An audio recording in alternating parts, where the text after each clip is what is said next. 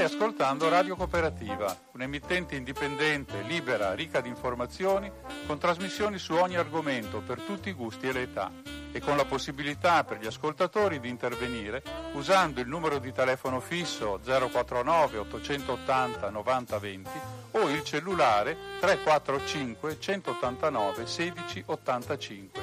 Nessuna interruzione pubblicitaria, mai, perché non dipendiamo da alcuno sponsor commerciale Radio Cooperativa si regge sul volontariato di conduttori e amministratori e soprattutto sulla generosità dei molti ascoltatori e soci che la sostengono finanziariamente. Per farlo basta collegarsi con il sito www.radiocooperativa.org che contiene tutto quello che può essere utile per contattarci e aiutarci oppure si può usare il bollettino postale numero 120 82 301 intestato a Informazione Cultura, via Antonio da Tempo 2, 35 131 Padova. La frequenza principale è 92,7 MHz in modulazione di frequenza. Ti aspettiamo per dirti grazie di cuore e buon ascolto.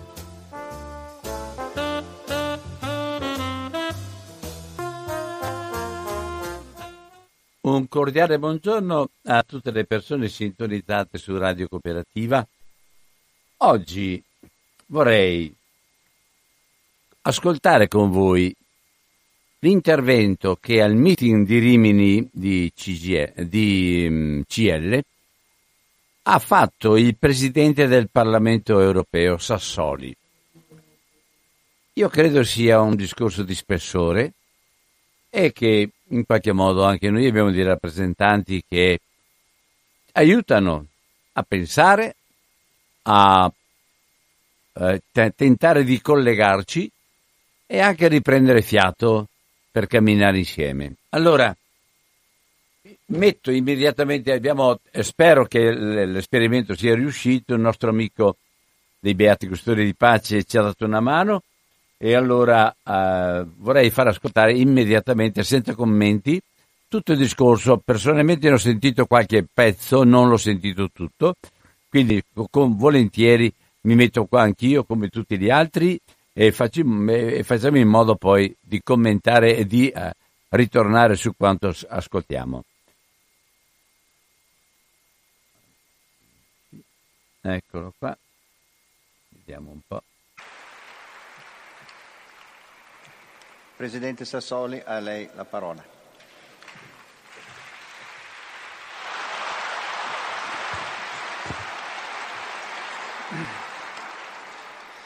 Carissime amiche, cari amici, autorità, volontari, le suggestioni e le provocazioni che mi avete consegnato stamattina consentono nella giornata conclusiva del vostro meeting di andare al cuore certamente di andare al cuore delle grandi questioni della contemporaneità. Vi ringrazio per l'invito, per avermi concesso la, possi- la possibilità di riflettere ad alta voce sui tormenti e le speranze di questo tempo del nostro scontento. Sì, sentiamo tutti forte i pericoli a cui andiamo incontro e l'ansia anche di non essere all'altezza di sfide così impegnative. Vediamo ad esempio anche molto chiaramente che alcune tendenze vorrebbero farci rinunciare ai valori sui quali è fondata la nostra convivenza. Sono tutte prove, sono queste le prove a cui è sottoposta la nostra generazione oggi, in questo momento con domande inedite da parte di un mondo che si è trasformato sotto i nostri occhi e che spesso non siamo stati in grado di capire e di regolare. Quando da ragazzo, perché ho una certa età, chiesi al professor Giorgio Lapira cosa intendesse per escatologia del profondo, lui mi rispose che la storia è come un oceano in cui sei in grado di cogliere le correnti quando affiorano, ma in profondità altre si preparano, si gonfiano e scoprirne la forza prima che si manifestino è opera della politica, sì, della grande politica. I segni dei tempi ci dicono in questo momento che le nostre società sono pervase da forti ondate di disgusto, immense delusioni, istituzioni che non vengono riconosciute come la casa comune in cui garantire le nostre libertà.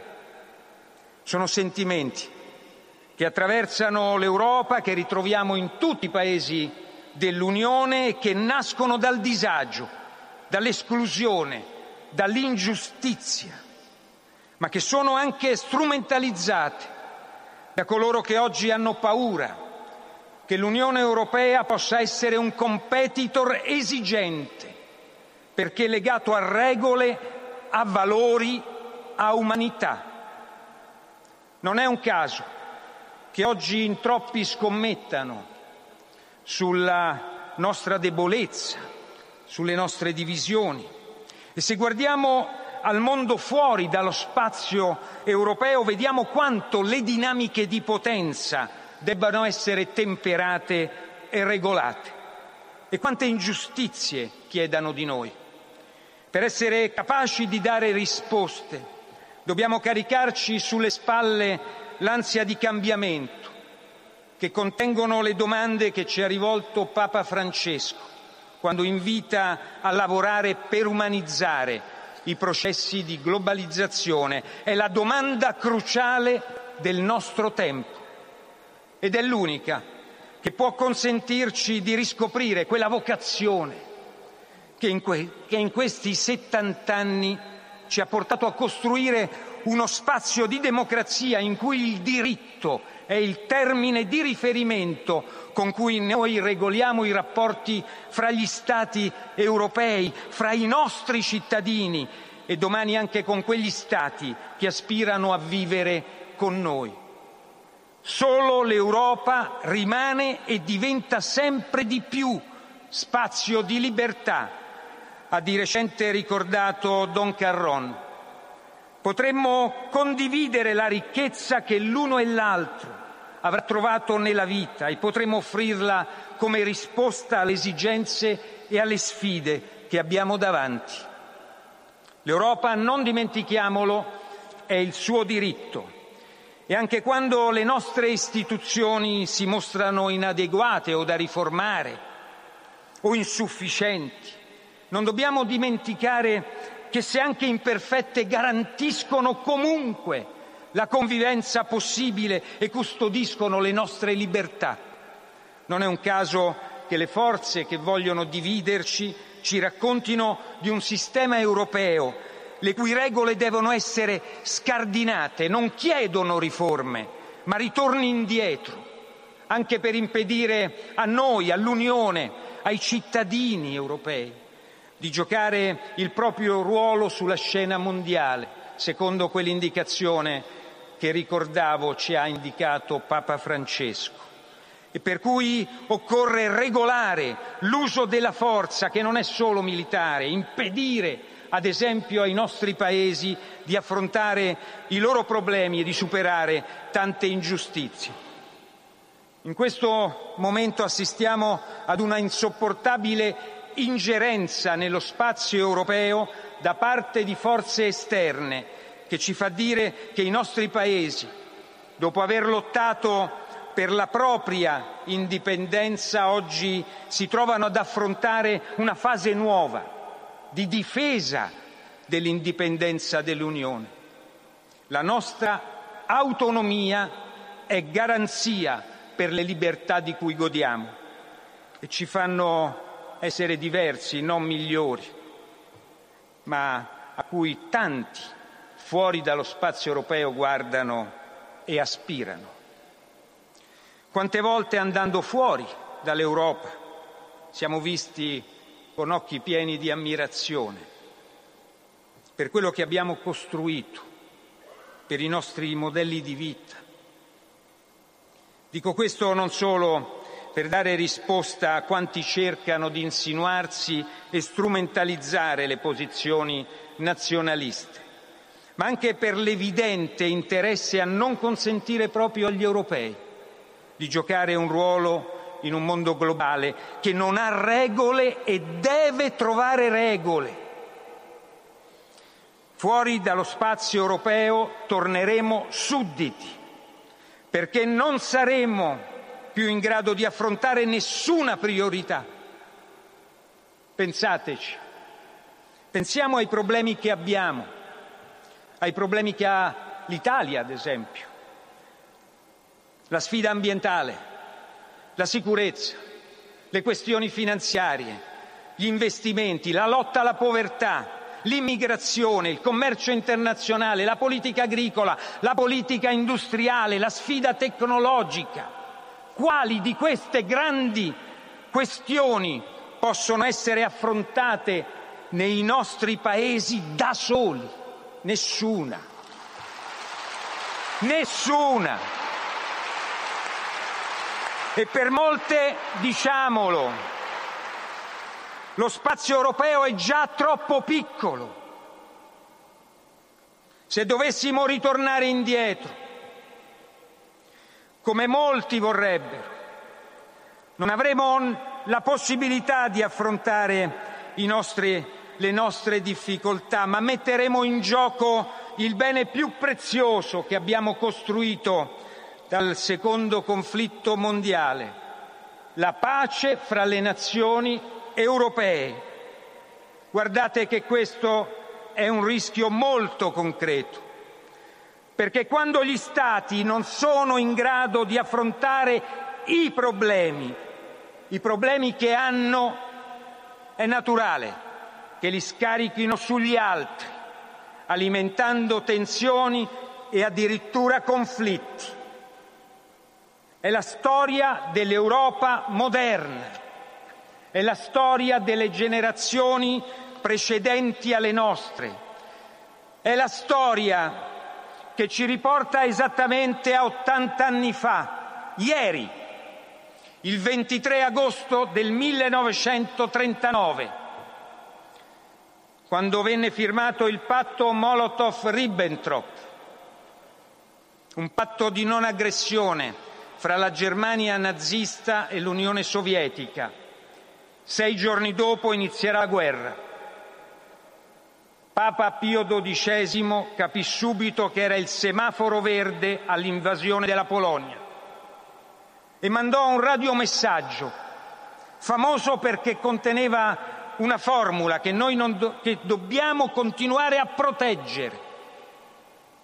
Nulla è perduto con la pace, tutto può esserlo con la guerra. Un messaggio che non impedì di lì a sei giorni lo scoppio della seconda guerra europea e dunque mondiale, con il suo peso di lutti e al suo interno la incancellabile vergogna europea della Shoah. Dobbiamo ricordare questa data e dobbiamo farlo senza più quasi la voce dei testimoni che l'hanno vissuta. Il volgere delle generazioni ci obbliga a guardare a quegli eventi con la forza della ragione e senza più l'ausilio così prezioso di chi ha vissuto la devastazione, la strage, la ferocia, l'odio razziale, la forza seducente del demonio nazionalista. Ma dobbiamo anche ricordare che coloro che hanno vissuto quell'orrore ci hanno dato in custodia istituzioni democratiche ed europee. Tutti noi europei viviamo la responsabilità di quella custodia, la custodia della democrazia e dell'Europa. Il progresso tecnologico, la semplificazione barbarica dei linguaggi può talvolta farci pensare che della democrazia e dell'Europa possiamo fare pensare qualsiasi cosa, che possiamo consegnare ai sentimenti volubili e cialtroni che trasudano sui social quel che è costato caro, carissimo, macerie di carne umana, macerie di città, macerie morali di un mondo che oggi qualcuno osa dipingere come il tempo in cui vigevano principi morali e che si è rivelato capace di abissi di crudeltà che dobbiamo avere davanti agli occhi. Le donne sventrate a Sant'Anna di Stazzema, i treni caricati di ebrei e venduti a 5.000 lire a Roma e mandati a morire in Polonia, i rom gasati e catturati, le vittime delle stragi e dei bombardamenti. Chi incendiò l'Europa trovò anche un cristianesimo spiritualmente impreparato, impegnato nella lotta alla modernità e illuso che la caduta dei regimi liberali fosse una rivincita della cristianità e non un orrore.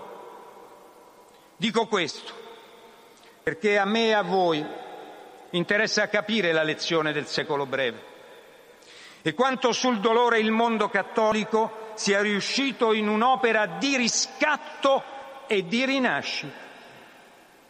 Non vi è dubbio che toccherà proprio al cattolicesimo politico individuare nella democrazia e nel Parlamento gli strumenti per invertire la rotta e metterci in sicurezza. Costituzione Europa sono i termini della rinascita. In Italia i costituenti cattolici e non solo seppero disegnare quel capolavoro che è la nostra Costituzione intrisa di un personalismo che non ha l'odore di un incenso stantio e strumentale, ma il profumo di una passione di verità cristiana che i cattolici hanno il dovere di opporre a chi ancora oggi in Polonia, in Ungheria e anche in Italia osa agitare i simboli della nostra fede come amuleti con una spudoratezza blasfema. La Costituzione ma anche l'Europa. Perché l'Europa nasce da tre signori, è stato ricordato prima, che parlano una lingua materna comune, il tedesco, e pensano con categorie materne comuni, il cattolico. Sono loro a capire che non ci sarà nessuna garanzia di una pace duratura senza un'Europa che sappia essere pacificata e pacificante. Una grande potenza di pace messa fra l'Atlantico e gli Urali, messa sopra al grande continente africano, in cui proprio gli europei sono andati a rubare di tutto, con lo schiavismo e con il colonialismo, e al quale devono restituire una prospettiva di pace e di sviluppo. In tutto questo,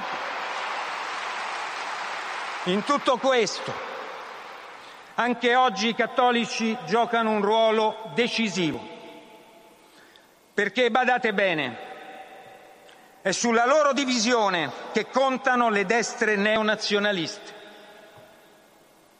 Se guardate a come si è estesa l'onda nera sovranista, con i suoi rigurgiti antisemiti e il suo razzismo, vedete che ha puntato ai paesi di più forte tradizione cattolica e alla divisione del loro cattolicesimo.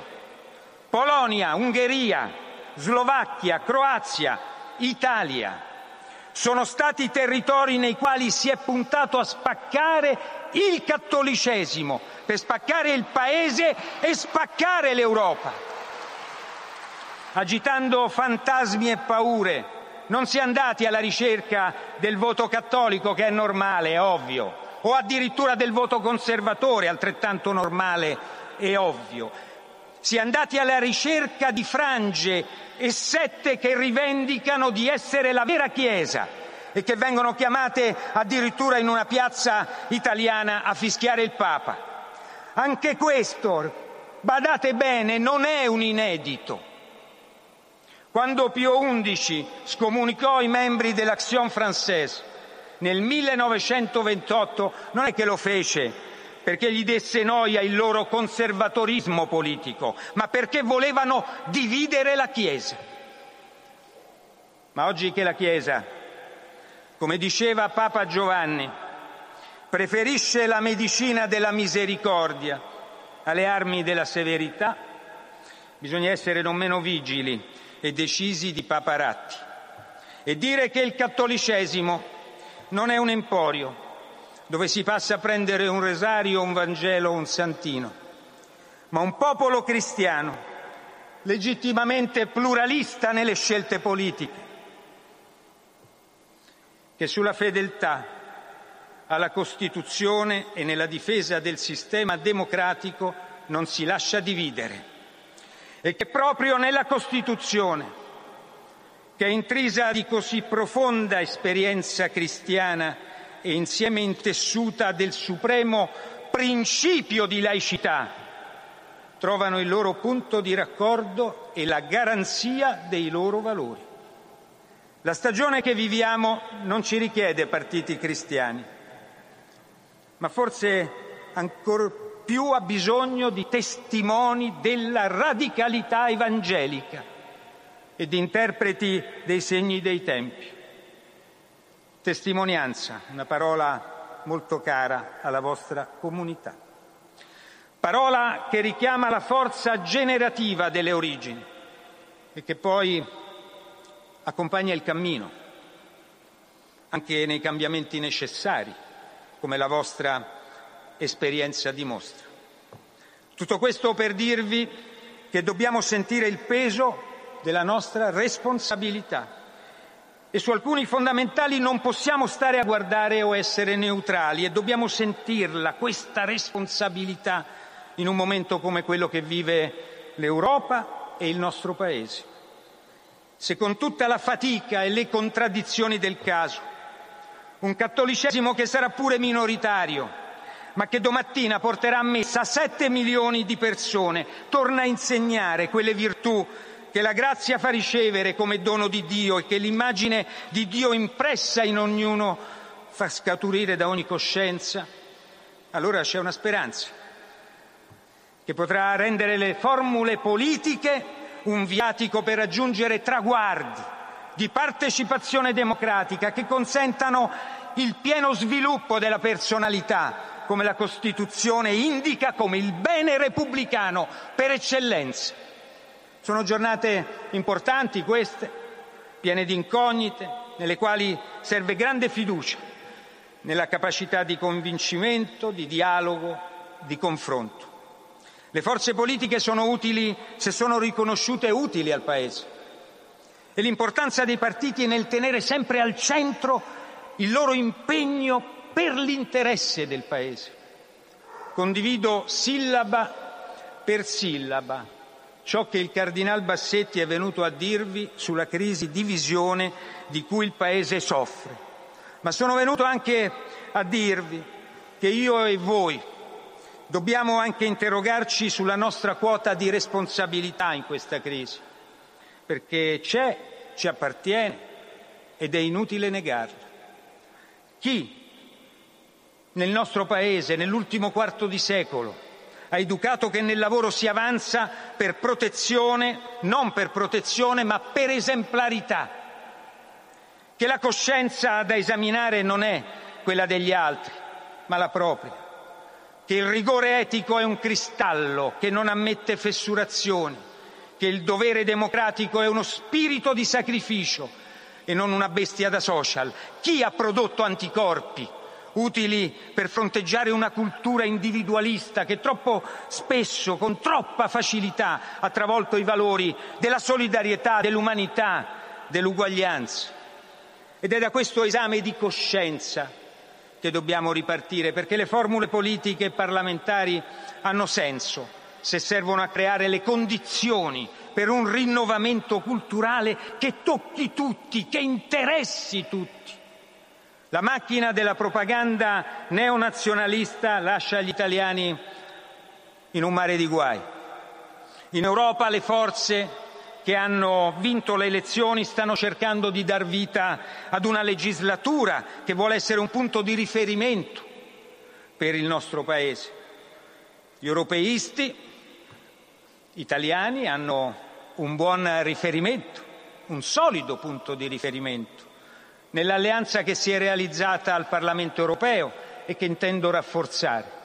Questa dovrà essere davvero una legislatura politica con un'agenda sociale di forte discontinuità e gli impegni che ha assunto in Parlamento la Presidente von der Leyen sono le basi su cui costruire un vero manifesto per la nuova Europa. Sappiamo che in queste ore di riflessione sono ore di riflessione qui in Italia e ci auguriamo che dalla crisi arrivino parole chiare anche sulle politiche di cui abbiamo bisogno.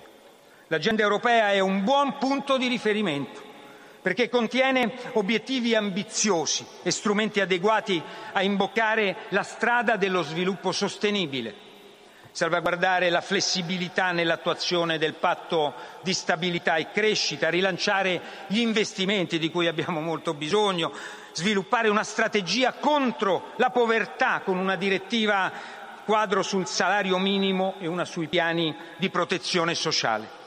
Il nuovo governo italiano dovrà avere obiettivi ambiziosi per una crescita sostenibile, come ieri ha ben spiegato qui il professor Giovannini. Avere cura del pianeta e avere cura degli uomini. E di fronte ai disastri che oggi devastano la, la Siberia e l'Amazzonia, gli europei possono lanciare un segno. Perché non farlo? Perché non lanciare una campagna simbolica, ad esempio da qui, da stamattina, dal meeting di Rimini? Ogni sindaco di città, grande o piccola d'Europa, sia il motore di una nuova speranza e con un piccolo gesto, simbolico certo, che non risolve il problema, ma che ci mette in relazione con gli altri. Beh, pianti un albero sotto con lo slogan tu sei il mio respiro. You are my breath. Istituzioni e cittadini, persone e comunità responsabili. Le idee non mancano.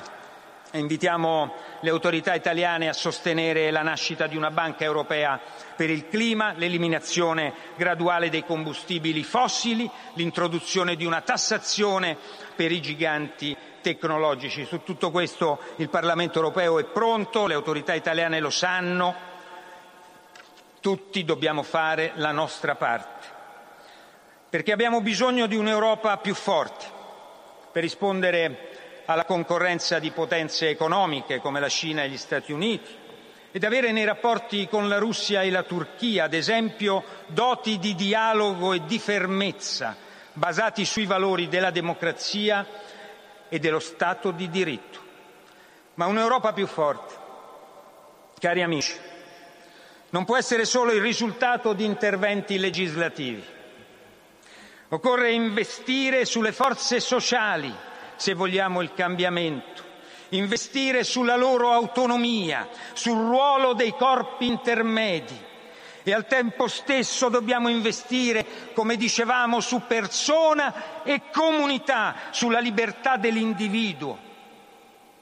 È la moderna frontiera su cui si gioca una parte importante del modello sociale europeo, perché tutto il corpo delle relazioni sociali, civili, solidali sono la spina dorsale della democrazia. Anche questo è un portato della cultura cristiana che è diventato fondamenta della casa comune. E dobbiamo averlo chiaro perché la verticalizzazione dei poteri economici, finanziari, geopolitici sembra scoraggiare il protagonismo, l'autonomia e la responsabilità sociale. A Bruxelles siamo riusciti a trovare convergenze in questi mesi e abbiamo preso anche alcune contromisure nei confronti delle forze anti-europee costruire politiche senza le necessarie convergenze, d'altronde è sempre sterile, risulterebbe operazione sterile. Confronto, dialogo, mediazione sono parole nobili per la politica che devono tornare nel vocabolario degli europei e dei democratici. Se la politica non è tutto, come avvertiva Aldo Moro, Nella politica nessuno però può sentirsi il tutto.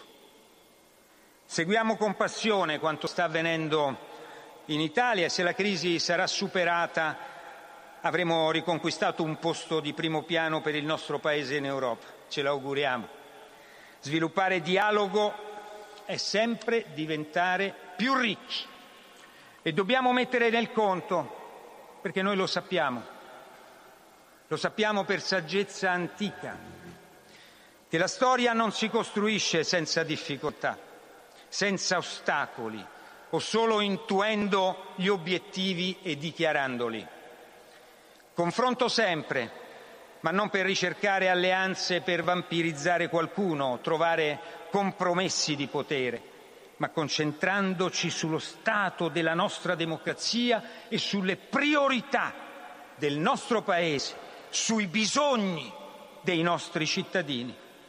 D'altronde non si governa con pieni poteri la settima potenza mondiale.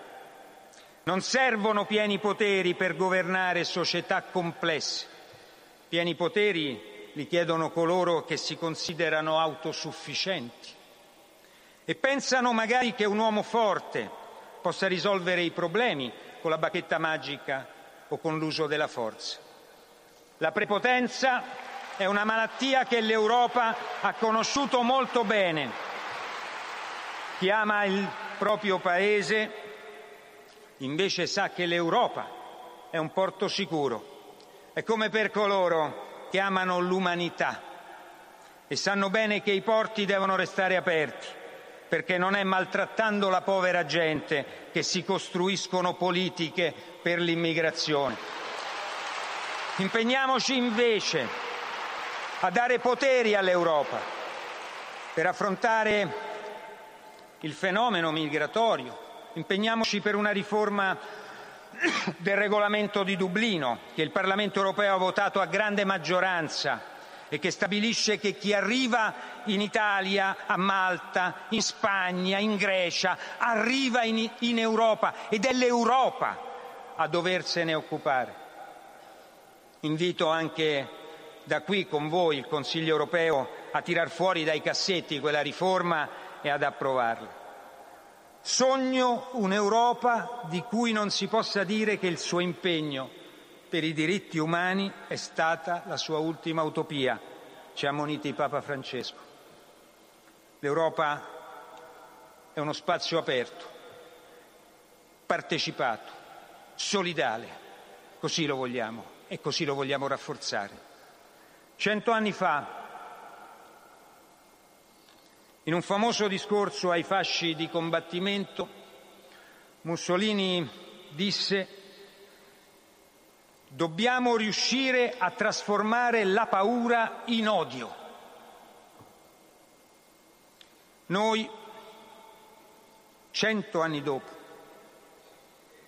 dobbiamo trasformare la paura in solidarietà perché la solidarietà è moltiplicatore di benessere e anche di sicurezza. Ma questo è possibile solo con una società viva, plurale, dialogante, sorretta da principi di umanità, non una società, come è stato detto molto bene prima, di monadi separati, ma di, relaz- di solide interrelazioni chi può continuare a dire con fierezza nel mondo di oggi che le libertà individuali sono un patrimonio inviolabile? Chi? Se gli europei potranno continuare a dirlo, i cristiani potranno dire di aver fatto un buon lavoro. Dobbiamo restare molto saldi e chi resta saldo? Solo colui, parafrasando Boneffer, che non ha come criterio ultimo la propria ragione, il proprio principio, la propria coscienza, la propria libertà, la propria virtù, ma che è pronto a sacrificare tutto questo. Ma dove sono questi uomini responsabili? si chiedeva il teologo. La domanda di Boneffer è terribile e vale per ciascuno di noi. Portiamocela sempre con noi, non per angosciarci naturalmente, ma per riempirci di coraggio e di speranza, attrezzandoci, anche come consigliava Emmanuel Mounier, ad avere sempre una grande immaginazione. Grazie. Ecco, abbiamo ascoltato, eh, qualcuno stava entrando adesso col telefono, per me va anche bene, ma eh, mi interessava anche a botta calda, ma un, un, un, ragionamento fatto insieme credo sia molto molto opportuno. Allora do spazio immediatamente, chi sta telefonando? Mi pare di no. Allora 049 880 90 20, a me va benissimo che ci siano anche le, i pensieri degli altri. Pronto? Buongiorno, Donaldino, sono Alberto. Alberto, buona giornata. Buona giornata, io ho ascoltato tutto questo intervento, ma non ho capito chi era che parlava. Era il Presidente del Parlamento europeo, Sassoli. Ah, ok. No, perché per un attimo l'avevo confuso con eh, D'Alema. No, no. Allora, io penso che questo sia eh, stato veramente un tripudio di retorica, perché tutto quello che hanno fatto gli altri è sbagliato, come mai chi parla, che ha appena parlato, non sono stati in grado di risolvere i problemi, hanno distrutto il diritto del lavoro, hanno combinato dei disastri eh, sotto ogni aspetto. Cioè, perché, non Albino, diciamoci la verità, è molto facile dire fai tu, lavora te e dopo criticare dalla mattina alla sera. Voglio dire, tra l'altro Stiamo parlando di forze politiche che hanno avuto ampie possibilità di, di, governare, non è che stiamo parlando di qualcuno che non ha mai avuto modo e dice beh ma se non mi date la possibilità io come faccio a dimostrare il mio valore? E io credo che sia veramente imbarazzante, lo giuro, guardi, lo giuro dove vuole e su chi vuole, io sentire parlare così ho i brividi, ma per il senso di, di, di nausea, perché c'è un limite secondo me che non va mai, mai superato. Ripeto, abbiamo forze politiche che hanno governato, sono state, sono battute perché i risultati non sono arrivati e si crea il mostro, cioè si deve creare per forza il mostro Salvini, ma poi il punto cruciale è anche uno. Ma dove sta scritto che se l'Europa è divisa ci sono le guerre? Ma perché bisogna per forza stabilire che ci saranno automaticamente le, le, le, guerre. È un giochetto piuttosto scorretto questo, anche perché è meglio avere ogni paese che diciamo, determina l'economia in base alla propria forza, in base a tutta una serie di, di, diciamo, di, di considerazioni e cerca il proprio equilibrio in comunque armonia con gli altri paesi o va bene una Unione Europea che dice stabiliamo noi tutto e quindi praticamente abbiamo dei paesi che se la cavano alla grande come Francia e Germania e altri paesi che hanno la lingua che tocca per terra perché per stare dietro a certe regole imposte dall'alto e non ce la fanno. Allora, far finta che va tutto bene perché abbiamo l'Unione Europea, quando sappiamo benissimo che certi paesi se la passano molto male, abbiamo visto la Grecia, sono un esempio clamoroso.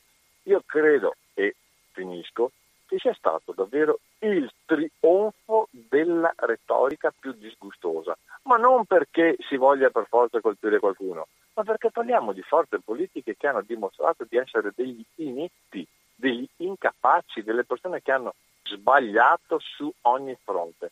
Adesso vengono a fare le elezioni. Insomma, io lo trovo veramente abbastanza imbarazzante. Ho avuto la pelle d'oca a sentire la retorica di persone che continuano a vivere di politica e non mi venite a dire adesso eh, Salvini cosa fa, perché sono quelli che appunto parlano tanto bene e dopo stanno lì e con questi discorsetti tirano a campare, ma i problemi delle persone rimangono lì. Vediamo a matrice, tutti hanno parlato, nessuno ha fatto niente. Grazie, arrivederci. Buona giornata Alberto. Allora, io non, non commento, io personalmente, mi, mi, interessa se, uh, mi interessa molto il tipo di reazione che abbiamo di fronte a certi discorsi. Adesso ognuno di, di noi è libero e, e, reagisce un po' a quello che abbiamo ascoltato. Pronto? Pronto Don Albino, buongiorno, sono Gianluigi del Fronte. Ciao Gianluigi. Ho sentito tutto il discorso di Sassoli, un grande oratore, bravissimo, eh, chiaso e permeato da uno spirito cristiano, cattolico se vogliamo, però diciamo con messaggi profondi. Però io mi sono tirato giù alcuni appunti, no? E vedo una piccola, anzi una mancanza diciamo, di fondo nel suo discorso che è il problema, eh sì, lui ha accennato al pericolo del ritorno della sudditanza, ha parlato di valori, giustizia, regole europee indispensabili da condividere, cioè a parte che l'Europa è nata come istituzione che doveva diventare una federazione, ma adesso è rimasta solo una Europa monetaria, quindi deve essere assolutamente cambiata. Ma eh, diciamo che il discorso della sfida ambientale, lui ne ha accennato, ha parlato di sicurezza, di tutta una serie di sfide che senza l'Europa non si possono fare.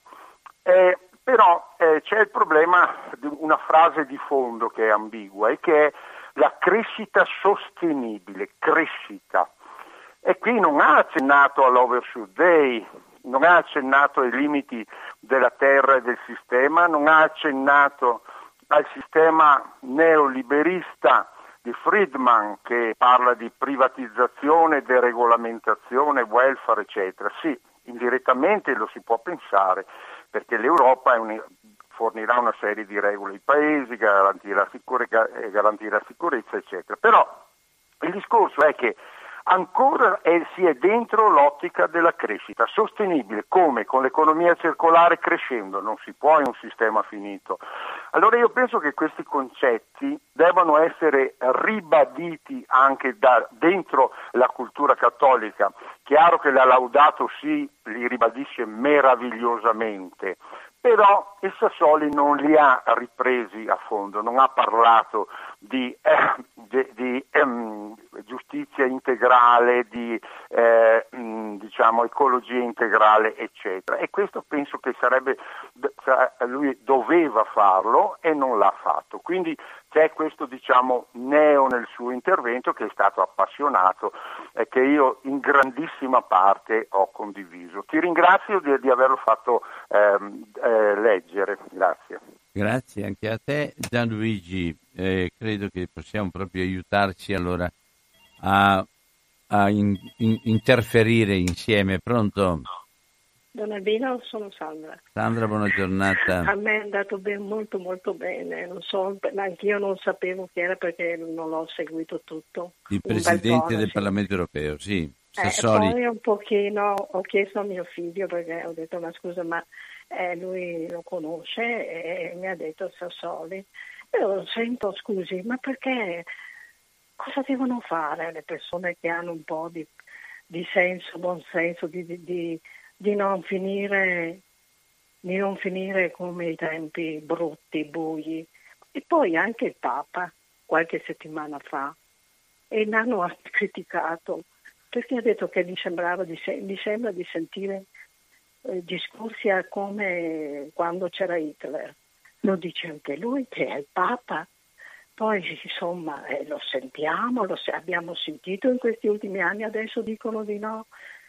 C'era il presidente della regione Lombardia che in campagna elettorale diceva che bisogna salvare la razza bianca e adesso dicono che non è vero, negano tutto, ma per carità meglio che neghino queste cose brutte.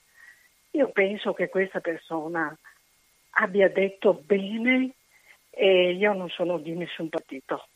io so solo che in questi ultimi 14 mesi ne abbiamo viste, abbiamo preso proprio uno spauracchio non so se continuerà, io non lo so, speriamo di no. E anche se si va al voto stiamo attenti, perché ne abbiamo viste, guardi, che ormai i poveri, i poveri e le persone vecchie come me, che non capiscono che, che quando arrivano questi poveretti bisogna sbarcarli, tirarli giù dalla nave e dare un, un, un qualcosa, un sollievo anche all'ospedale non è mica detto che, si, che devono rimanere qui. E ha ragione Sassoli, una Europa democratica, ampia, che tutti contribuiscano a questi poveretti, che questa è l'era. di questa immigrazione che purtroppo hanno causato altri, non è che l'abbiano causata loro, purtroppo dobbiamo unirci invece. E per me va bene, scusi sa, per me va molto bene questo discorso di questa persona. Grazie. Buona giornata, tanto. grazie a te Sandra. Allora, eh, sono convinto che anche altri stanno reagendo per quello che abbiamo ascoltato. È stata una visione molto negativa di, di Alberto, critica di Gianluigi, adesso invece più Sandra. Pronto? Pronto. Ciao, sono la Maria Grazia. Maria Grazia, buona giornata. Sì. Va bene il volume? Devo abbassare il volume? Parla forte perché sì. siamo un po' okay. in difficoltà. Ma non avete disturbi, vero? Devo... No, disturbi no, ma bene, però okay. eh, sì. debole. Sì, eh, meglio così. Va bene, sì. Sì. Allora, entro adesso in trasmissione perché non c'è stato verso di avere la sintonia prima. Eh, altre emittenti, disturbi. Cosa eccetera. vuol dire? Che era tutto disturbato l'ascolto? Sì, eh, da altre emittenti. E eh, mi sai dire quali? Sì, c'era la, c'erano la, la, la diretta dalle sedute del Parlamento e poi un altro da un emittente, credo, della Lega che però non ho, indi- non ho individuato. Eh, comunque, vabbè, eh, io avevo da dire una cosa. Ma hai presente quali radio? No, no, no perché cercavo, cercavo la sintonia e non l'identificazione. Bene, eh, avevo una cosa da dire in merito ai cambiamenti climatici e a quello che sta avvenendo. Allora, eh, la schiavitù è abolita da un pezzo, eppure c'è ancora. Ciò non toglie che la legge che l'ha abolita è, sia una pietra fondamentale. Così anche, so, l'ONU. Eh, purtroppo l'ONU è impastoiata, è paralizzata, ci sono delle eh, dinamiche che permettono veti assurdi, no? Però è, pietra, è stata una pietra miliare. Scusami, devo spegnere la radio perché ho un ritorno fastidiosissimo. Un attimo.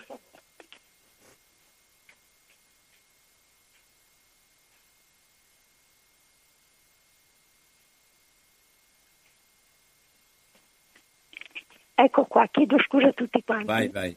Sì, allora eh, io vedo emergere dalle cose la necessità, proprio la necessità di o un aspetto dell'attività ONU o, o, l'istituzione comunque di un tribunale, di un qualche cosa per la difesa della terra e delle popolazioni, anche da decisioni di capi di Stato o di Stati eh, che, prevarichi, che mh, mm, mettano in atto comunque una prevaricazione rispetto a questi diritti.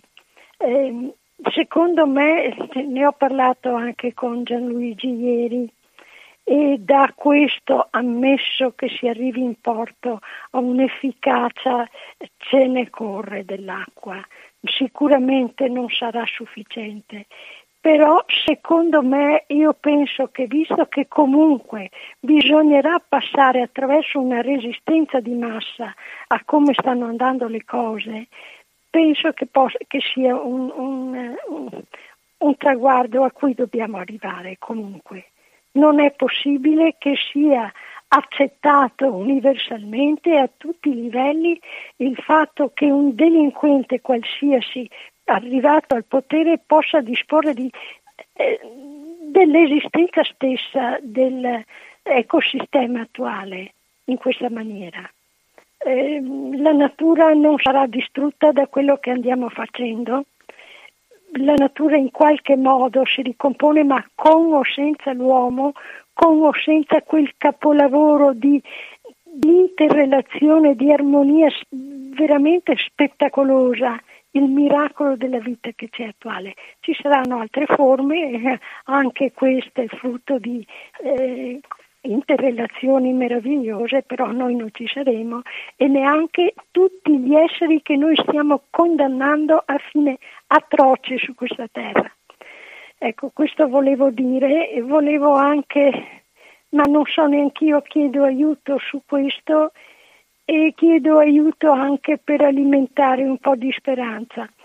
Nel colloquio che ho avuto con Gianluigi ieri è venuto fuori un tema fondamentale che è quello delle mediazioni. Purtroppo noi siamo estremamente lenti e recalcitranti anche per via di un meccanismo naturale, eh, psicologico che ci aiuta a vivere tranquilli nel quotidiano, siamo portati a rimuovere tutto quello che mette in dubbio la nostra sicurezza no? a livello individuale, quindi non esiste cambiamento climatico irrimediabile, quindi no, eh, chi mh, mm, esprime delle osservazioni, eh, le, le, osservazioni degli scienziati sul clima viene definito catastrofista, mentre catastrofisti non, non sarebbero quelli che le catastrofi effettivamente le provocano. Eh certo, quindi, sì, questo è vero. Sì, questo è un aspetto. E un altro aspetto è che magari si comincia ad aprirci, la sensibilità per l'ambiente sta, sta aumentando in generale, però si spera nei piccoli cambiamenti pian pianino, un passo alla volta, eh, dobbiamo maturare, dobbiamo arrivarci, ma la natura ha i suoi tempi e la natura non fa mediazioni. Questo purtroppo a livello politico non è recepito e neanche a livello culturale. Sarebbe necessario oggi che fossimo disposti a una radicalità di cambiamento che veramente sarebbe un terremoto per noi. Provare a pensare come si, si congelano le cose senza eh, la, la, pellicola di, di, di plastica. È facile a dirsi, no? Eh, e quindi qua eh, questo è un lavoro immane, io non so, dico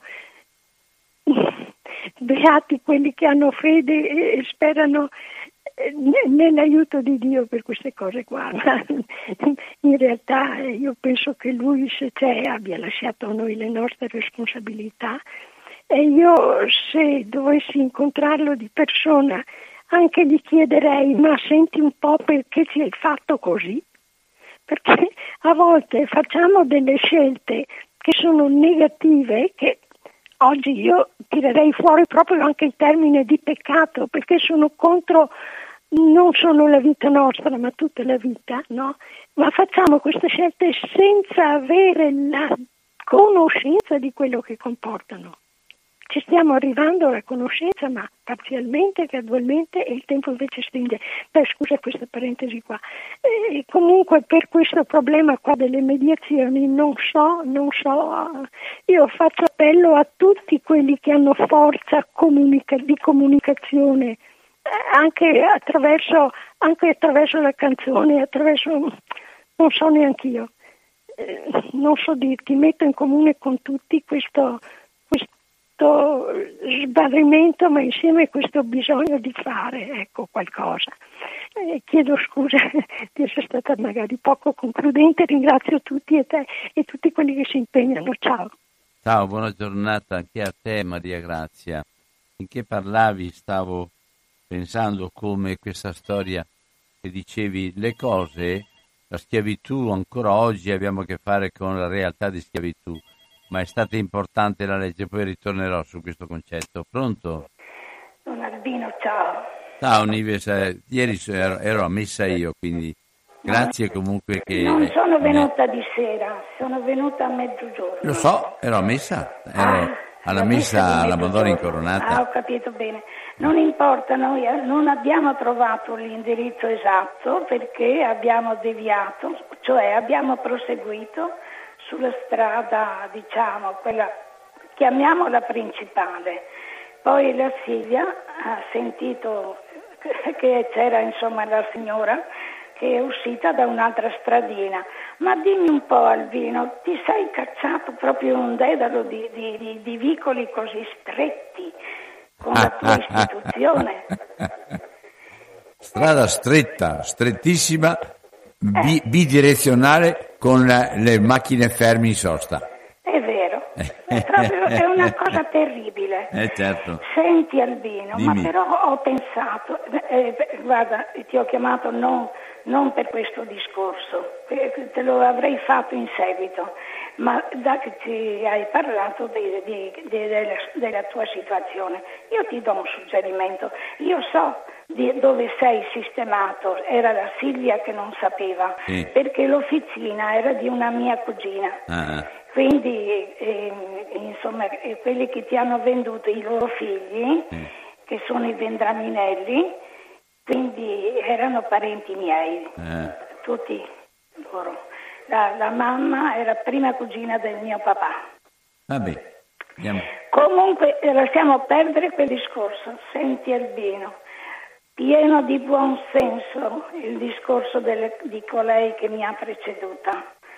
Veramente molto, molto sentito dentro l'anima, io penso di tutte le persone sensibili.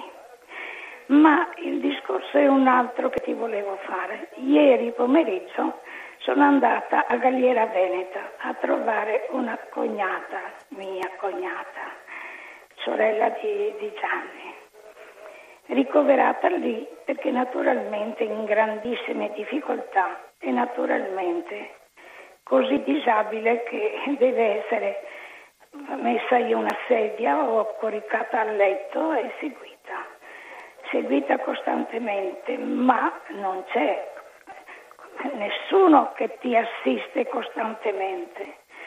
E ho riflettuto, dal momento che l'ho vista su quel letto, io da ieri continuo a essere straziata, ma proprio straziata l'anima. Perché Albino, quello che manca all'uomo è l'umanità perché, guarda, io ho assistito molte persone terminali. Tu assisti una persona, fai del tuo meglio, sai che sta terminando i suoi giorni. C'è una fine, una fine che conosciamo per tutti noi che siamo sulla terra. Ma sapere che non c'è una fine a questa solitudine e a questa, diciamo, allontananza dalle tue cose, dalle persone care, mi ha veramente fatto tanto male che una mia amica stamattina mi ha detto non pensarci se vuoi vivere bene. Ma come si fa a non pensare? Come si fa? Io mi domando. Io sono straziata almeno, ti giuro perché se sapessi che fra una settimana viene a mancare, mi rassegno, dico, dobbiamo soffrire, e, ma che il Signore se la prenda domani, dopodomani, fra una settimana, ma il tempo è limitato a una malattia così grave che non risparmia e non perdona. Invece no, magari sarà resterà anni su quel letto. Io dico la verità, sono di, distrutta, Albino, non Bene. ti dico altro. Grazie. Vorrei tutti che ritrovassero la, l'umanità. Che Grazie. secondo me va smarrendo giorno per giorno. Ciao. Ciao, buona giornata. Ma io, le risposte non sono quelle che diamo noi a parole, ma con le esperienze che facciamo e quindi con quello che ci appartiene anche e quindi quello che vediamo ma anche quello che noi facciamo quando ci rapportiamo con gli altri. Sì, è vero che non, non abbiamo in mano noi la possibilità di reggere e di far andare la, la, la, la, vita e anche il nostro modo di essere in rapporto con gli altri come come vorremmo noi altri oppure come sarebbe l'ideale. La realtà è molto complessa, come dici tu. C'è un'altra telefonata, ma comunque ci risentiamo. Pronto? Buongiorno. Parla più forte per cortesia, sente malissimo. Buongiorno. Sono Albino, buongiorno. Buongiorno Luisa. Scusi, eh, sono un po'. Eh, allora, non so se qualcuno si ricorda, la Merkel ancora parecchi anni fa, aveva deciso di allargare la, la cosiddetta Unione Europea, cioè non solo le banche, ma anche mettere assieme tutti i debiti.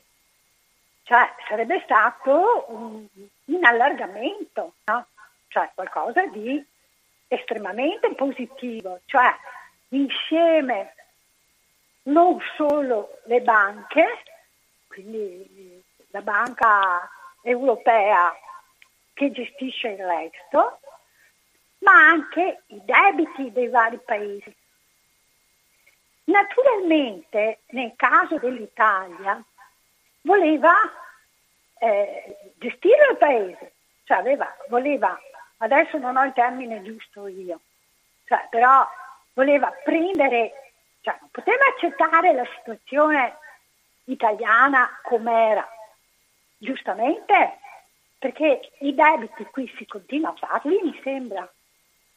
Cioè quello che non funziona in questo paese sono chi va a votare, cioè singolo, la singola persona che non, non, ha, non è a, a, all'altezza di poter votare, non c'è niente da fare. La stragrande maggioranza delle persone non è all'altezza di poterlo fare, perché non c'è una coscienza collettiva, c'è il senso della, del proprio, della propria famiglia, ma non c'è il senso della collettività, questo è a livello generale.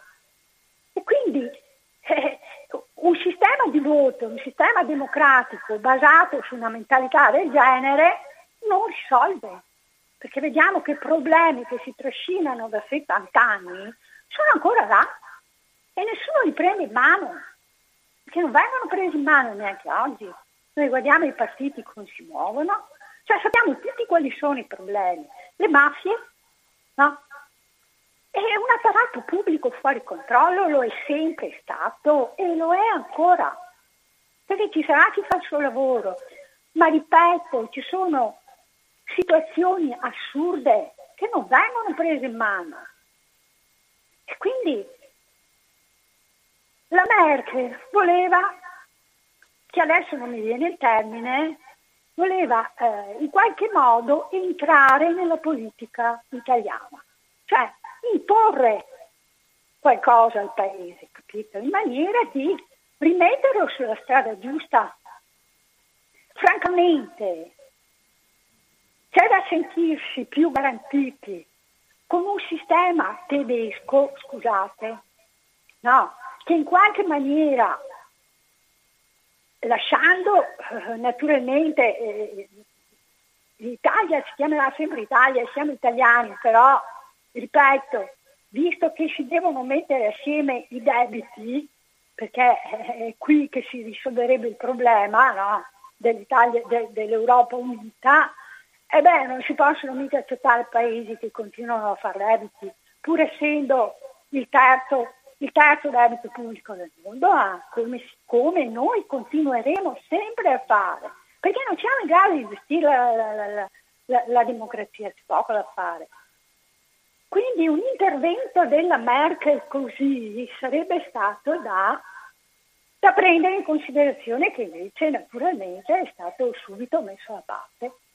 Eh, e andiamo avanti come andiamo avanti, dove i problemi reali tutti sappiamo quali sono, ma nessuno li prende in mano, o men che meno i partiti, perché i partiti pensano ai voti e la democrazia si, risol- si, si risolve solo con i voti dei partiti e basta. Eh, no. Buona giornata. Fate pazienza, mi sono spiegata come riesco. Buongiorno. Buono. Grazie, buona giornata anche a te, Luisa. C'è un'altra telefonata immediatamente. Pronto? Pronto, ciao Albino, sono Franco. Ciao Franco. Buongiorno alle ascoltatrici e agli ascoltatori di Radio Cooperativa.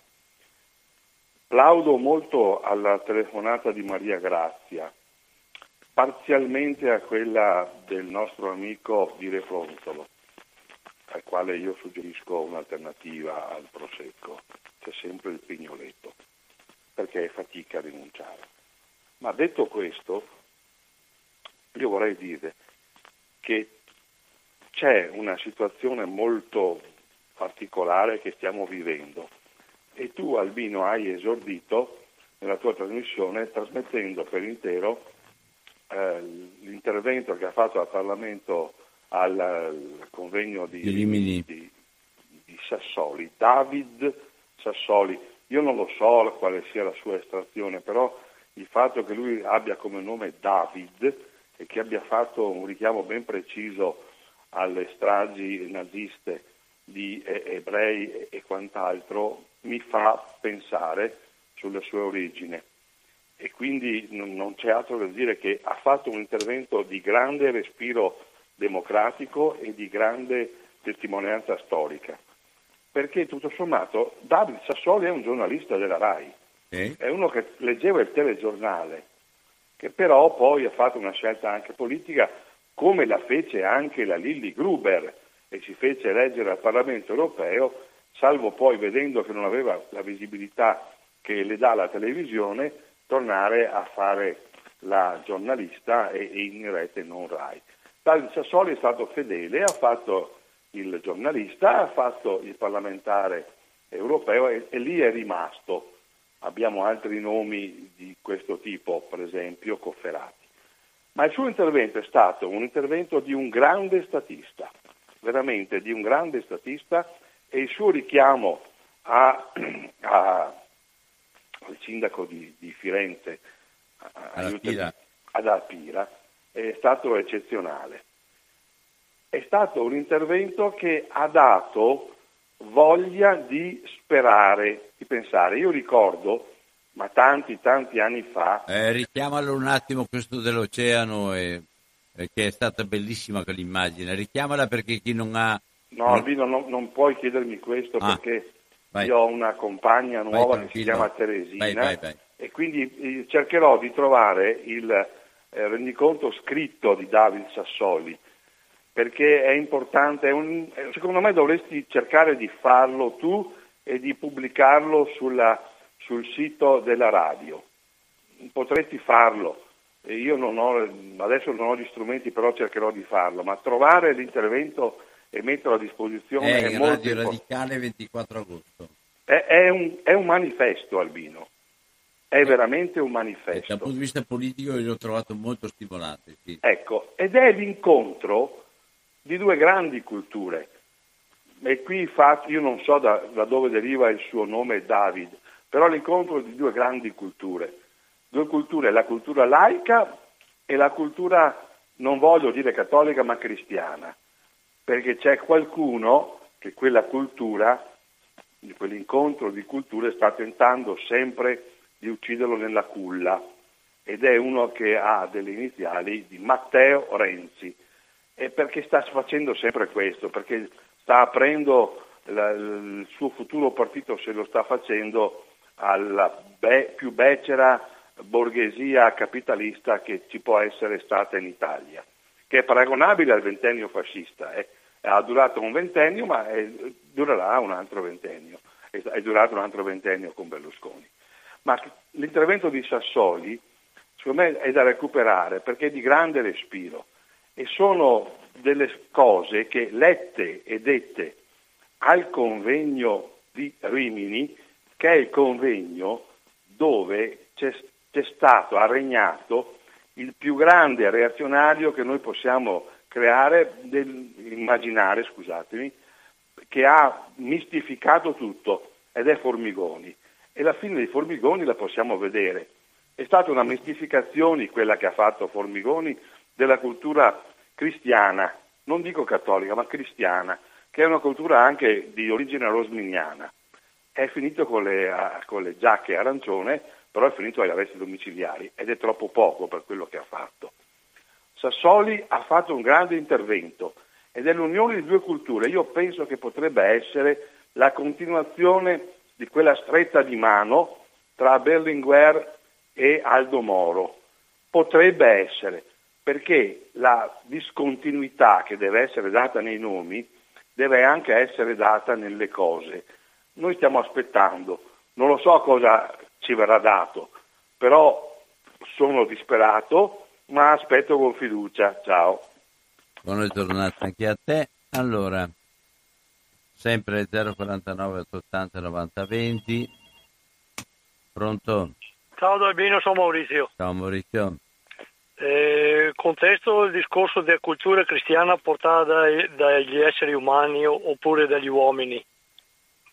Cultura cristiana appartiene all'individuo che sceglie de, del Vangelo e sceglie di vivere il Vangelo possibilmente nel miglior modo possibile e seguire l'insegnamento del Vangelo. E nel Vangelo è scritto molto chiaramente guardarsi dai lupi travestiti da pecore. Bambino, uno solo del pastore. Pronto? Sì, stiamo ascoltando. Eh, uno solo del pastore. Tutto quello che viene detto eh, Albino, soprattutto in vesti di, di, di poeticanti, no? dei poetici, dei poeticanti, no? investiti dall'autorità, dal voto dei cittadini, portatori di tante robe, bisogna analizzare ma minuziosamente che non sia solo ed esclusivamente chiacchiere. Perché purtroppo Davide Sassoli appartiene, purtroppo o per sua fortuna, non lo so, appartiene al popolo ebraico che eh, se andiamo a guardare nella storia eh, intanto non, non tiene in nessuna maniera a, a smissiarsi con tutti gli altri popoli. Resta un popolo ben identitario, il suo Dio diciamo che è abbastanza intoccabile, nella sua religione c'è molto fatica a entrare e molto fatica a uscire. E, e, e, discorsi di, di universalità, di pace, di fratellanza, portata a chi che voi stagni al de fora e Dolbino mi eh, i ciapo quei pinse. Ecco, resto sempre sull'insegnamento. Attenzione ai lupi travestiti da pecore. Predicano bene e rasolano mai. I fatti quello che dimostrano, non le chiacchiere.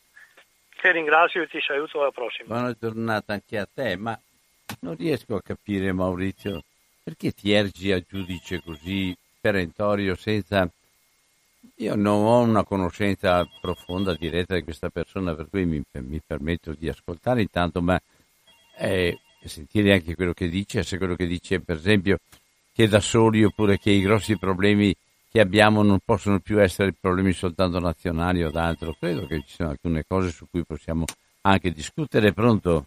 Ciao Albino, Piero Padova, buona giornata a tutti. Piero, buona giornata. Ho trovato adorabile che in un contesto di soggettività, l'oggettività eh, forse del tuo Padre Eterno o di quella X che comanda, che ha fatto il mondo.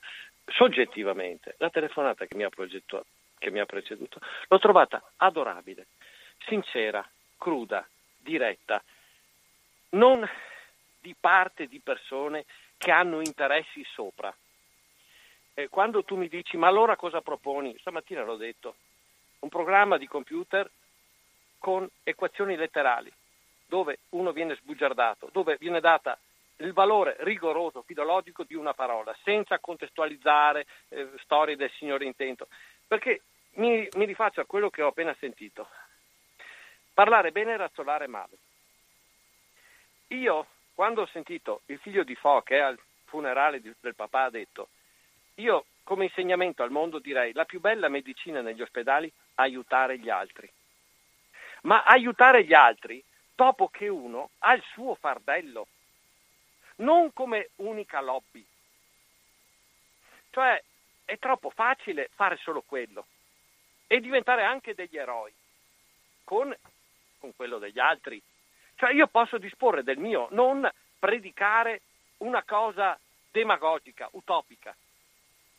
E io sento sempre eh, demonizzare il sovranismo, il populismo.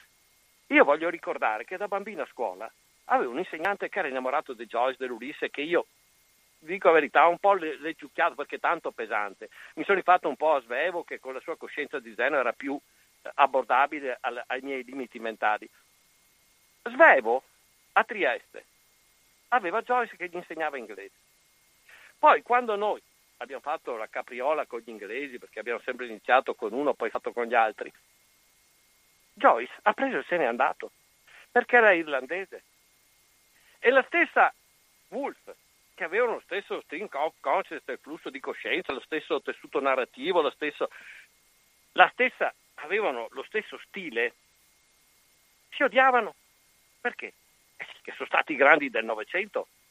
Pound, eh, Elliot, cioè, stiamo parlando dei giganti che io eh, qualche pagina leggo dieci volte per capirla, perché sono limitato e mi esprimo anche molto male, chiedo, chiedo scusa di questo, sono prolisso, macchinoso, ma perché delle volte cioè, parlo e, e faziosamente o ignorantemente mi dicono tu hai detto il contrario di quello che volevo dire, perciò mi sto spiegando. Sovranismo, ma cioè la patria è l'ino di Mamet, ma allora che cos'è? Cioè, e poi un partito che riflette che cosa? Gli agnelli, De Benedetti, banche, assicurazioni, potere, persone che hanno spolpato il paese. Adesso in tutte le televisioni, in tutti i giornali, non ho mai sentito che danno gli aiuti alla Piaggio. Perché? Perché dare la Fiat ormai la cosa fa vomito. Allora hanno passato Piaggio. Ma questi sono i padroni di, di, questo sistema, perché non è che quando facciamo i massimi ragionamenti megalomani, eh, eh, eh, Rockefeller, eh, Brookshield, cioè i padroni del mondo, loro non è che possono comandare, hanno bisogno di una classe politica, hanno eh, bisogno di cortigiani, servitori e questi servitori non è che prendono i benzinai, gli artigiani, i rappresentanti del de, de, de vino, prendono persone che escono dal liceo classico, che hanno la laurea in giurisprudenza 110, perché voglio dire, prendono tutte quelle persone che la prova del 9, come a scuola quando fai l'aritmetica, facciamo la prova del 9 per vedere, verifichiamo. Io faccio una domanda a voi. Se domani mattina tutti gli ignoranti che voi dite, tutti i populisti, fanatici, gente che ragiona di pancia, si ferma, voi non mangiate più, non muovete con la macchina, non fate più niente, dobbiamo rimanere blindati in casa. Mentre tutto quel popolo burocratico eh, che fa i grossi discorsi alla Sassoli che viene dalla RAI, persone che vivono negli attici, ai parioli, persone che con la povera gente non hanno niente a che fare, sono i patrizi e noi siamo i plebei. Buono. Noi plebei tentiamo di parlare questi se Adesso hai parlato? mattina non se ne accorge, anzi non veniamo molto Hai parlato, hai parlato che basta, dai. Non stammi a dire che non hai parlato, abbiamo ascoltato, hai parlato, ma eh, è fatica, è fatica, eh, come dire, ehm, accettare soltanto il verdetto di condanna degli altri, è fatica, pronto? Buongiorno. Buondì Luigi. Senta, io non sono disperato, gli dico al professore che ha detto che è disperato. Trovi il sistema di non esserlo perché non ce n'è ragione. Io gli dico solo questo, lei ha parlato di nuovo schiavismo. Tra 15 giorni a Genova e pensi che la, la, film, la Fincantieri, quelli là che sono dietro a rifare i punti, dice che per loro è una grossa fortuna perché così con tutte le macerie potranno riempire le banchine che hanno in costruzione ai porto, sicché non c'è da disperarsi. Ma comunque, a parte le battute, a Genova tra 15 giorni si apre il Salone della Nautica, che è un anno, già l'anno scorso ha avuto l'anno prima era passato dalla stagnazione a ricrescere, l'anno scorso ha avuto un mezzo boom e quest'anno si, pre- si presume sia, sia un, altro, un altro boom. E a Verona invece abbiamo il Vinitali, sono due facce della stessa medaglia. Uno perché produce, te- tiene la terra a produrre un prodotto che non è alimento ma principalmente è droga legalizzata. Quell'altro è un prodotto che produce schiavitù, perché la schiavitù non è derivata da quanto uno guadagna, come dice il Papa, in base al fatto che ci sono gli sfruttati perché sono sottopagati. Non è mica questo la schiavitù. Anche i matematici greci erano schiavi, pur se erano pagati tantissimo a Roma. A Roma erano schiavi anche loro, anche se erano pagati tantissimo. Ora, il Salone Nautico di Genova produce un lavoro che serve a far sì che quell'altri che lo comprano gli comprano il tempo. nel senso che io ti compro che te tu mi faccia tutta una serie di cose per cui io ho il tempo da poter fare tutte altre cose. Se tu mi levi tutte quelle che a me, che a me non, mi, non, mi, aggradano, la nave non la, non la, guido io, tu la guidi te perché, perché così io fo, fo altre robe. Questi a differenza di un muratore che magari costruisce la casa per un altro, ma qualora fosse libero e avesse bisogno della casa, se la costruirebbe per sé. Ma quelli lì che vendono il proprio tempo per far sì che quell'altri abbiano il tempo a sua disposizione, qualora non c'è più quello che li paga perché vuole il tempo e quindi gli paga il tempo, che cosa andrebbero a fare? Quindi questi sono, anche se pagati benissimo, sono schiavi, perché sono schiavi della situazione in cui, in cui sono.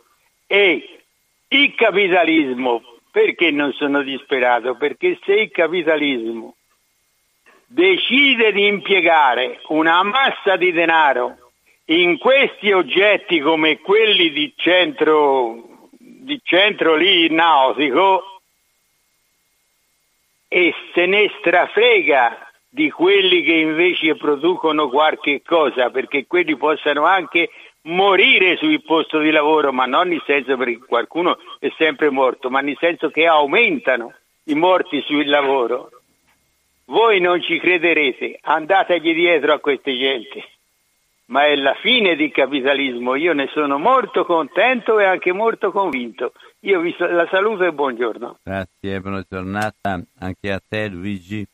Credo che ciascuno di noi eh, ci tira fuori. Abbiamo tutti delle, delle, delle, modalità diverse anche, ma interessanti. Buongiorno Pronto? a tutti, Lorenzo, non posso... Ciao Lorenzo, ah, chiudiamo, sì. Vabbè, insomma, comunque devo dire con due parole o chiudi? Vai, vai tranquillo, chiudiamo. Ah, niente, eh, ovviamente è stimolante sempre eh, il signore qui che telefona. Comunque, eh, appunto, da battuta sullo schiavismo, sì, ci sono varie condizioni di schiavismo. Cioè, chi so, semplice ruba, rubare il tempo, ma cioè, ci sono so, soggezioni che arrivano a, con la violenza, eccetera. Insomma. Eh, però eh, il discorso che ha fatto Sassoli, secondo me, è di alto livello, come da Presidente della eh, del Parlamento, sì. del Parlamento europeo, eh, ovviamente la sede dove l'ha fatto è screditata, quella di Formigoni come ha ricordato Vagaro.